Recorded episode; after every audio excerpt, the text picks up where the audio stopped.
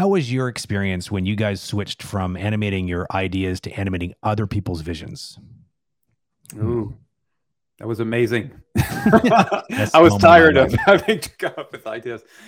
Um, the first thing I have to mind is I'm for me this would be the transition from being at school to mm. being a professional uh, animator. Um, professional uh, anything. I think when you're a professional yeah. artist, commercial artists just that's the that's the job is is yeah. working on other people's ideas. For me personally, I the first few years I was just so focused just at becoming decent at what I was doing that I was not even thinking about.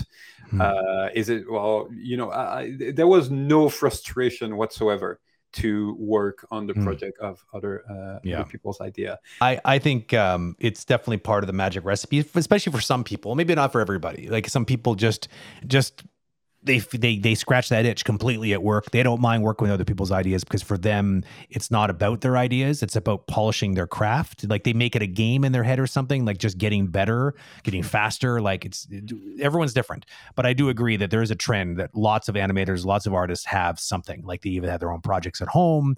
Um, you know, you got um, you know uh, some sort of hobby. Like i know people that are big into things like um, woodworking and carpentry.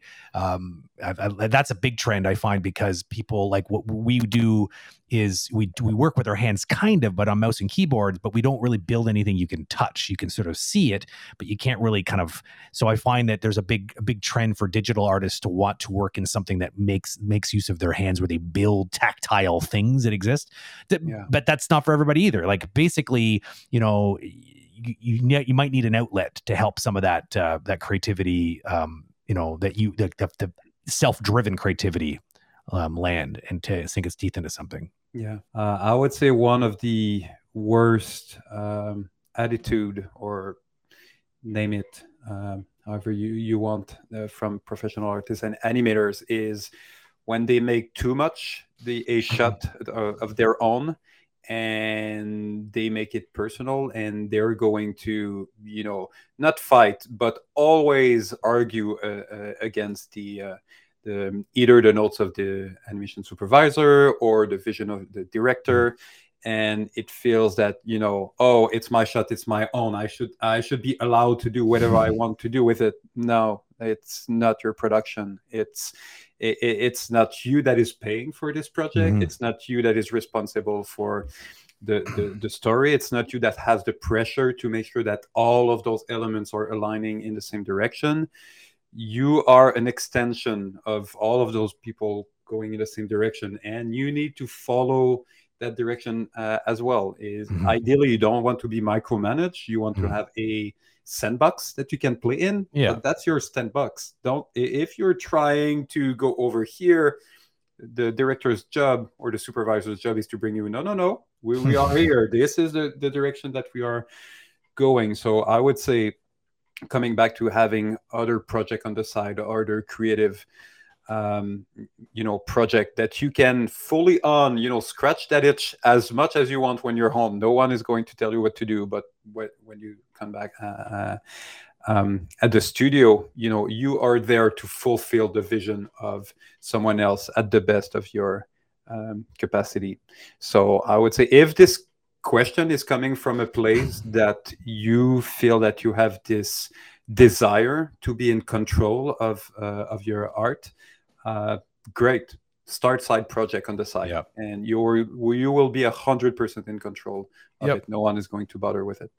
Yep. To bother to bother you with uh, with it and who knows it might even lead to like something bigger you know like uh, i know people who started little projects like this and it ended up turning into like a television series yeah. Um, it's just the way it kind of goes. You put yourself out there and and um, you know you don't don't do it for that reason, but like you never know what's going to happen if you put yourself out there, and you might find yourself next thing you know you're years down the road directing your own your own series, which could be pretty cool. If you're an extremely creative person and you work on this craft and over over time, yes, maybe you're you're going to have a, a shot at directing or having investment in your yeah. own. It's rare to, to manage expectations for sure. I think is which is David is kind of hinting at here. But the, but the, but the point is is you, you know you never really know. Sometimes by putting yourself out there um, in in in a way um, that like um, you know if you have a, a, really interesting message that other people really really like listening to, that's mm-hmm. what leads to these kind of relationships, right? Yeah, and that's when it's very cliche, but it's very true that you know just enjoy the journey. Even yes. if you have a yes. target of okay, I'm going to create this short film on my own, and I'm going to try to find investment. Great. Yeah. Just enjoy the journey. Yep. Just tell yourself in advance, even if I would you still do it if mm. no one cared at the end of the day? Yes, and go. And go and yeah. maybe it'll work out and, and you'll have yeah, an yeah. investment but at the very least enjoy it because yep. chances are, are slim.